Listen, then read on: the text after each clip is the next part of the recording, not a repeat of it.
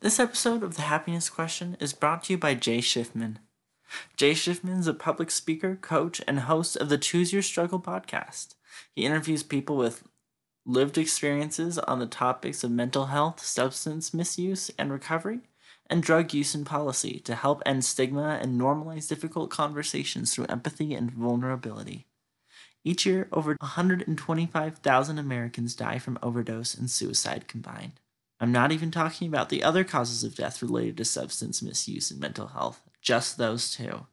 Those are our friends, our neighbors, our family members. They go to our churches, eat next to us at our favorite restaurants. They talk to us through our favorite podcasts.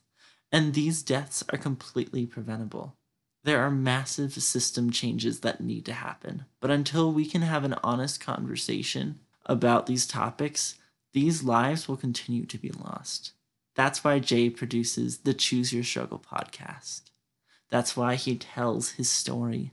As a guy in long term recovery who survived two suicide attempts and an overdose, he recognizes his privilege. He's been given a second chance in a country and a world where most people don't even get their first. For him not to use it for something truly meaningful would be a waste of his second chance. That's why he gives up every day to work to end the stigma and ensure that those who need help get the help they deserve because we're in this together. Check out his podcast, Choose Your Struggle, by listening wherever you find podcasts. Today's episode is sponsored by Anchor. It's the great podcast creator and distributor that helps make the happiness question possible. They make it easy to distribute your podcast onto more than 10 platforms, including Spotify, Apple, and Google Podcasts, all without you lifting a finger. Even better, everything they offer is free. You can even get sponsorships for your podcast with no minimum listenership required, like I've got. If you're looking to start a podcast of your own, there's no better place than Anchor. Download the free Anchor app or go to anchor.fm to get started today. Hello and welcome to the Happiness Question. For the season two finale, we talked to JJ Wenrick, a stock and financial advisor, on why money might actually be able to buy a little bit of happiness. Tell me about yourself. Okay. Well, thanks for having me on here, Camden. I love what you're doing. I am 42 years old. I'm a father of four Three of them are 12, 13, and 14, and then my stepson is 27. And I've been in the investment business since I got out of college, which was in the year 2000. So 20 years. But I've just been an investment geek my whole life and decided to go into it professionally because I liked it as a kid because I had a teacher that when I was growing up got me into it. And I've just seen uh, a lot of people make a lot of mistakes. I've seen a lot of people do a lot of things well. And as my kids started to grow up, as dads do, they tend to talk and talk and talk. And so I was talking to my kids and I talked about what I liked, which, you know, some dads that might be baseball or football, but for me it was stocks. So I talked to my kids about money and the markets and stuff. And over time they they learned more than I would have expected, and they started to say some things that were a little bit profound. And I thought, wow, they they they get it. And nothing complicated, real simple stuff. But over time, I started to share that with work colleagues. And long story short, it turned into the book that I wrote.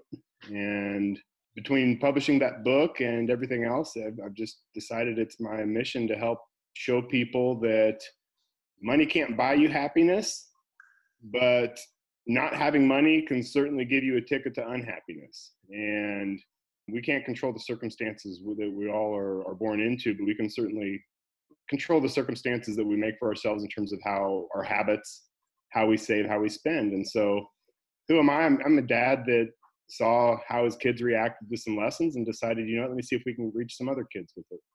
So obviously on the show, we've never had someone like an investor before. Um, so, what inspired you to apply for it? Yeah, you know, I've got to give credit to my lovely wife, Jody. She saw um, what you were doing and said, you know, this might be a little different angle from what you as a podcaster might be expecting, but you know, my wife and I, we've we've we met as financial advisors, and we've seen some good lessons, some good habits can really have a role in your happiness. And everybody says, you know, money can't buy happiness. And, and that, you know, that's true, as I said before, but, you know, we all have habits that are ingrained in us. And if we can maybe think about those habits a little bit more consciously and think about how we talk to young people about those habits, it can really be life changing. It's part of the skill set you need to have as you're growing up and as you as you become an adult. So, what was a time that you overcame adversity? Yeah, I mean, there's there's uh, the older you get, the the more uh, adversity you'll face, and I've not had to face anything you know catastrophic like some people have, and I'm very thankful for that. But we all over overcome things, and it was actually a little bit of, of adversity that drove me to to writing this book. And just to back up a little bit, I wrote a book. The book's called Teaching Kids to Buy Stocks: Stories and Lessons for Grown-ups, and it's the goal is to to talk to parents or teachers or student leaders and just help them see that the, the stock market's not so complicated and that good habits can really make a big difference in in your life and so i've been in my career for a while and my career was working with other financial advisors so i was working with professional investors and i just wasn't feeling contented and just didn't feel like i was making a difference and just looking for an outlet for that frustration, I started to to do a couple of things. One one thing that you might appreciate, I started to write some music. Terrible guitar player, but that doesn't prevent me from trying. And so I started to do a little bit of that. But the other thing I started to do is I started to write about my story and uh, what I'd done with my kids. Because one of the things that gave me satisfaction in my job was hearing people tell me that the stories of what I did with my kids helped them with their kids. And these were other financial professionals. And so I took some of the energy, some of that discontentment, and put it towards this this project, if you will. And then you know just decided, you know, it wasn't catastrophic adversity, but it was it was definitely a you know discontentment, and it gave me an outlet for that. And you know, we're still, you know, we've only been doing this thing since February, so it's very new but we've touched a lot of people and we, it, has been fun to see the relationships that we've already just, you know started to build and that it's helping parents talk to, to their to their kids and so your question was about adversity but that was you know that was definitely one of one of the times i'd say another one that i would want to talk about to, to bring up and this might this might um, hit home a little bit with your audience is my wife and i we got married i was about 22 and she's six years older than me we had a young family. We'd had two of our three babies. We were both financial advisors together.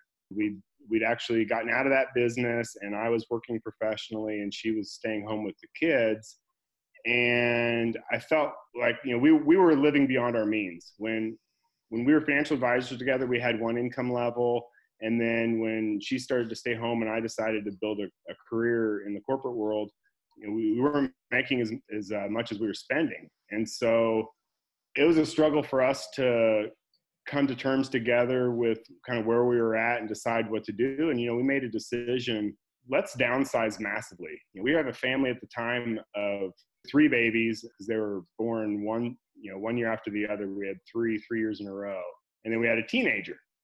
And we decided to move into a small, it was technically a two bedroom condo, but it had a big basement. So we turned it into a, a three bedroom condo, but it was very small and it was definitely a hit to our ego, but it allowed us to connect together and we were i don't know if i've been as happy as i was in that tiny little condo with with all of us together because suddenly we weren't worried about money. We didn't live anywhere nice. In fact it was a little bit seedy. I mean it wasn't the, the best spot in the map but we were so happy we made it our home and it was because we weren't worried about that one thing and you don't realize how much something like that weighs on you. And it allowed us to start to save and rebuild ourselves financially. And that was as close as i've been to catastrophic adversity and it was all financially related and it really helped us focus what was important which was each other and it probably gave me the right mental frame of mind to do well in my career which eventually got where we could afford to not live in a tiny condo and led us to California.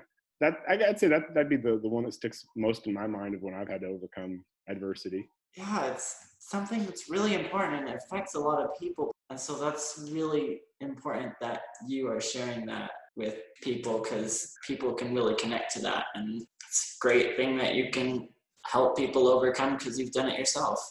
You, you know, the big barrier, I think, to a lot of us that if you find yourself in that situation, it can be your ego. You know, you, and I think a lot of people's money problems may start with their ego.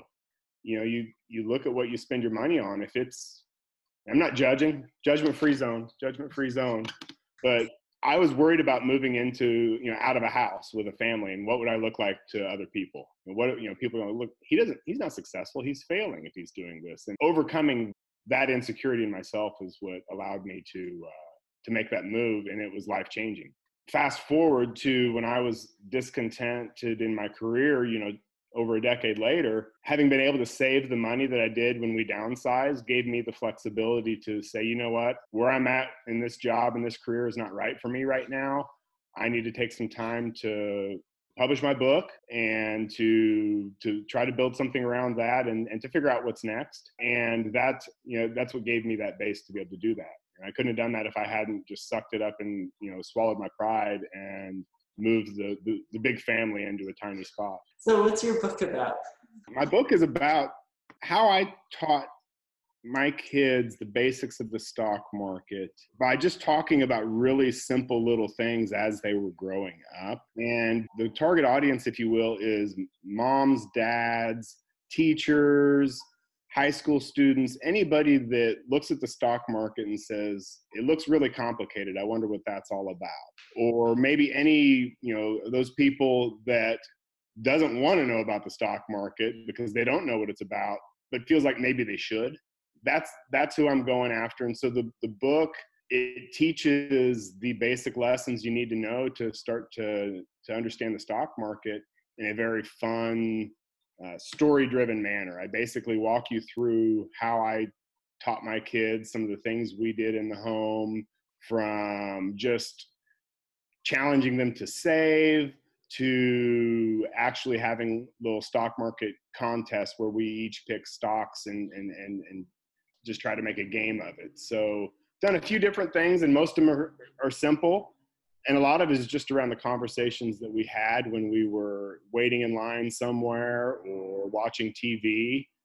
And a lot of those lessons put together, you, you find you, you know, people might know more than they realize when it comes to the stock market. And that's the goal of the book is just to take some of the mystery, take some of the, the complication out of it and show people that really it's not that complicated. It, if you look at it, it's not this one big monstrous thing. It's a collection of companies. It's just a collection of a lot, a lot of companies. And some of them are good, not all of them are good. They all look like they're all moving together, but if you, you know, over time, you'll see some some move up and some don't. And at the end of the day, it's about finding good companies that you would want to own that's the first step of, of the stock market is finding the companies you think hey this is a great business. I wish i owned this. And then the harder part is once you decide i want to own this company or i want to you know invest in the market is not freaking out when you see all your money going away. You know the best analogy i can make is i don't know how people run into burning buildings I don't know how people respond to accident scenes. I mean, the first responders, what those folks do, and you ask them how they do it, and they say, well, training. I'm trained to suppress my animal instincts to some level to where I don't have that fight or flight response where I just freak out. And it's nowhere nearly as stressful as what what those folks do, but it's the same chemistry you train yourself to think back to the reason you bought something. So if you buy a stock and it's going down, you you have to want first is recognizing that your animal instincts are kicking in. And okay, let's breathe. Let's let's not make an emotional uh, decision. Let's not just respond. You have to use your thinking person's brain. And experience helps, but it, it's um, it's a matter of going back to your your thought process and away from your emotional process as much as you can. And it's not easy, and it, but it does get easier. And the way it gets easier is when you see how you're rewarded for going through that adversity, if you will. You know, to use your your theme, it's hardest the first several times you go through it, but over time, when you find out that it doesn't always recover, but if you're picking good companies and you are you know methodical about it you don't just always buy something that's shot up you know 100% you know you you you put some thought to it and you you buy things you know don't buy too much. You're going to find a lot of your stuff recovers that if you're buying good companies and that's a big caveat you got to buy good companies that are growing their earnings that patience is usually rewarded. And and if you're buying the market as a whole which that's really what you should do with most of your money is not try to guess which stock's going to be the best one i think that's okay to do with some of it.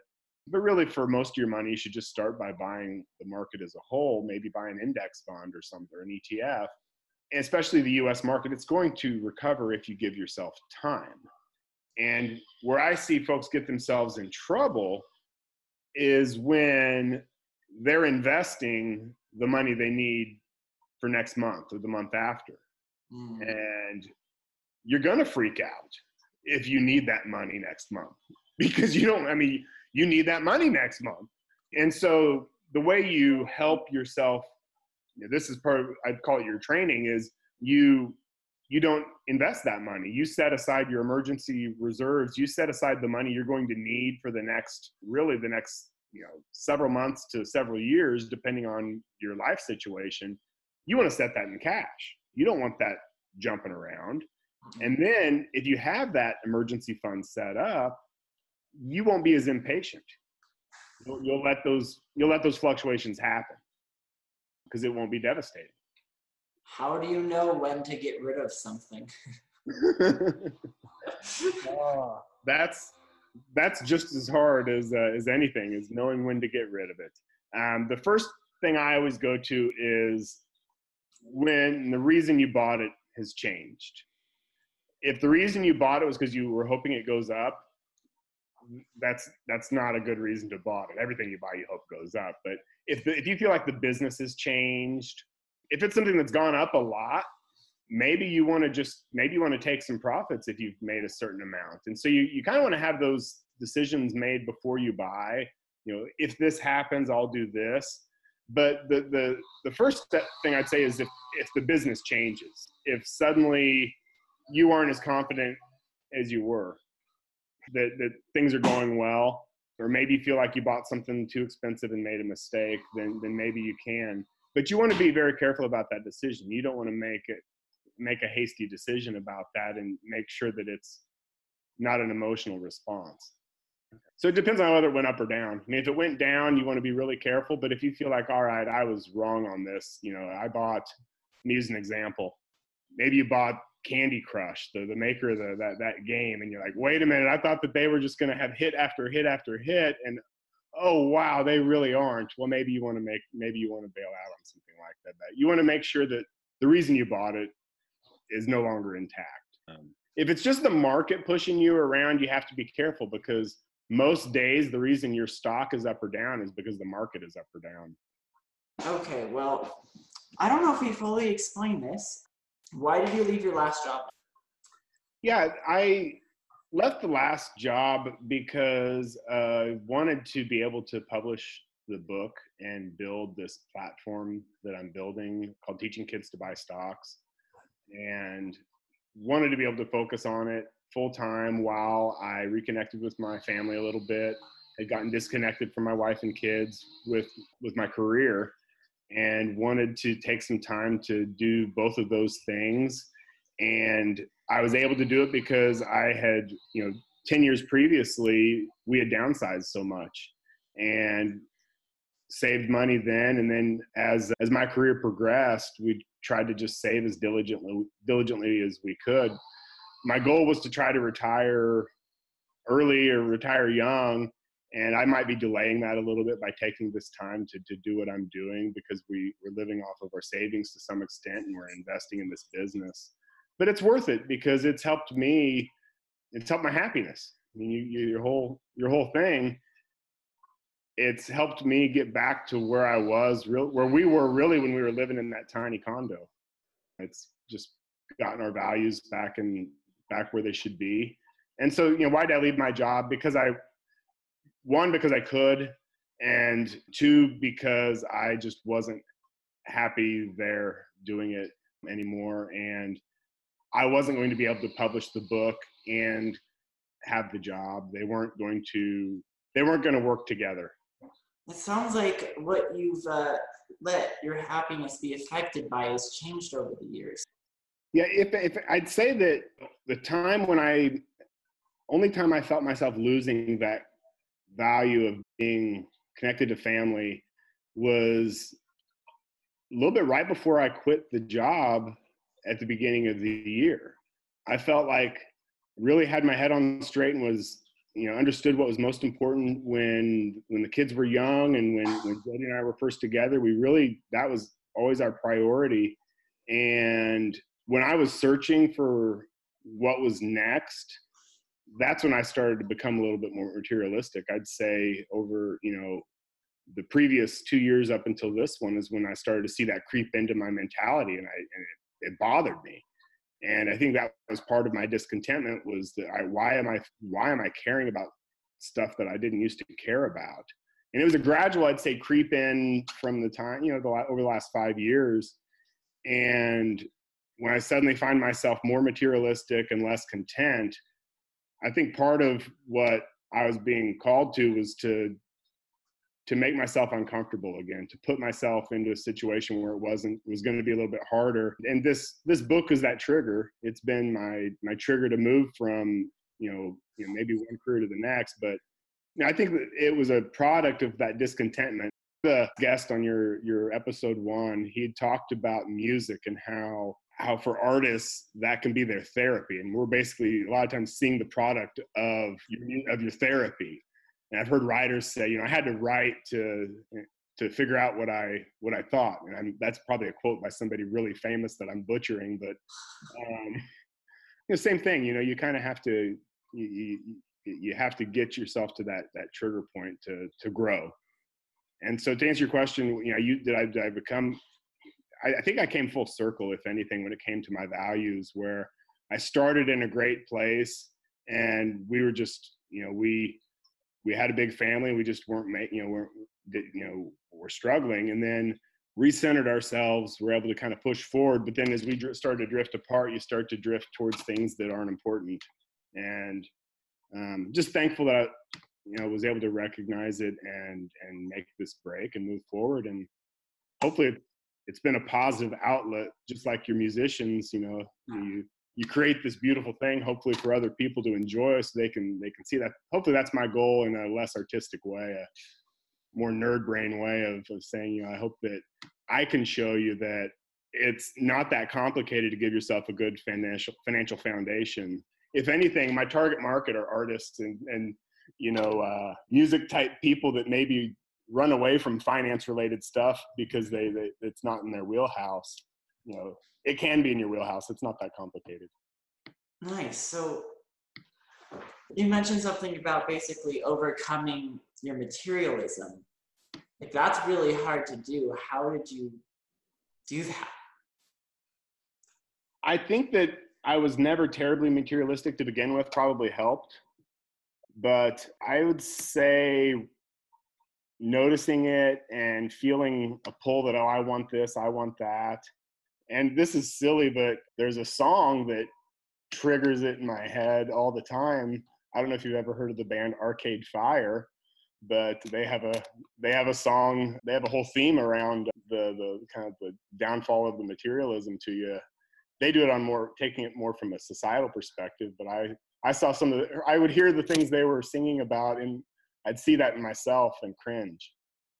So I think that that I don't know it's kind of a random thing, but that's a, that song certainly did. Uh, their song "Everything Now" certainly uh, was playing in my head a lot as I was making that decision, as I was seeing that evolution in myself. One of the things I always try to tell folks is, I mean, I, I try to be a generous, charitable person, and I'm not telling other people they they should, but if you want to be a generous, charitable person, it's a lot easier to do that if you're not broke. It's it's a lot easier to help others and to be able to react to, to what comes to you if someone need, needs help with something if you have your own financial house in order. And you know, if you've managed if you if you're managing your finances so that you're you know something can happen financially to you and it's not going to break you you have a savings account you put money aside and if you know if a uh, family member or friend is in a tough spot and needs help i'm not i'm not suggesting you go around loaning money to family and friends or anything. That's to get you in trouble. But all i'm saying is you you are in position to be able to leave to others if you've taken care of your own financial business. And you know it kind of goes back to you know where you spend your money that's you know that's will tell you about what's important to you. And if you want to be a good you know giving charitable person it's a lot easier to do that if if you can afford to do so. And there's a lot of people that um, do a lot of amazing things in the world and they don't want attention called to themselves but it's because they've been successful financially and have been in, in and are trying to, to give that back. And it's much better to be that type of charitable person than someone that says you know i'll give you i'll give you five dollars that i can't afford to give you. You know you're better off being patient taking care of your your i'm not saying just be selfish but take care of yourself so that maybe in five years you can give them five hundred dollars instead of just five dollars today. And yeah that's all I, I mean by that is not I, I, don't consider myself a materialistic person and I, I, don't consider myself a greedy person and a lot of times when you're dealing with investment people for for sure but just in general when when people say oh he talks about the stock market he talks about money oh he must be a greedy person. No no no no no no. I i, I think that we can do more for poverty by teaching financial literacy than we can by just giving money away. And that's i mean that's part of my goal is i think that we can do a lot to help poverty by teaching people to think about how they spend their money and, and you know your you know your your heart follows you you'll see where your heart is when you see where your money is and you see what you spend your money on how can we find more of you you can find me if there's a social media i probably have an account on it we have the instagram facebook twitter linkedin Pinterest. I think that's YouTube. We've got them all. and then you can also email us at jj at teachingkidstobuystocks.com. And that's our website as well, teachingkidstobuystocks.com. Oh. Or come to San Clemente and look in the water outside the pier, and I might be floating around out there.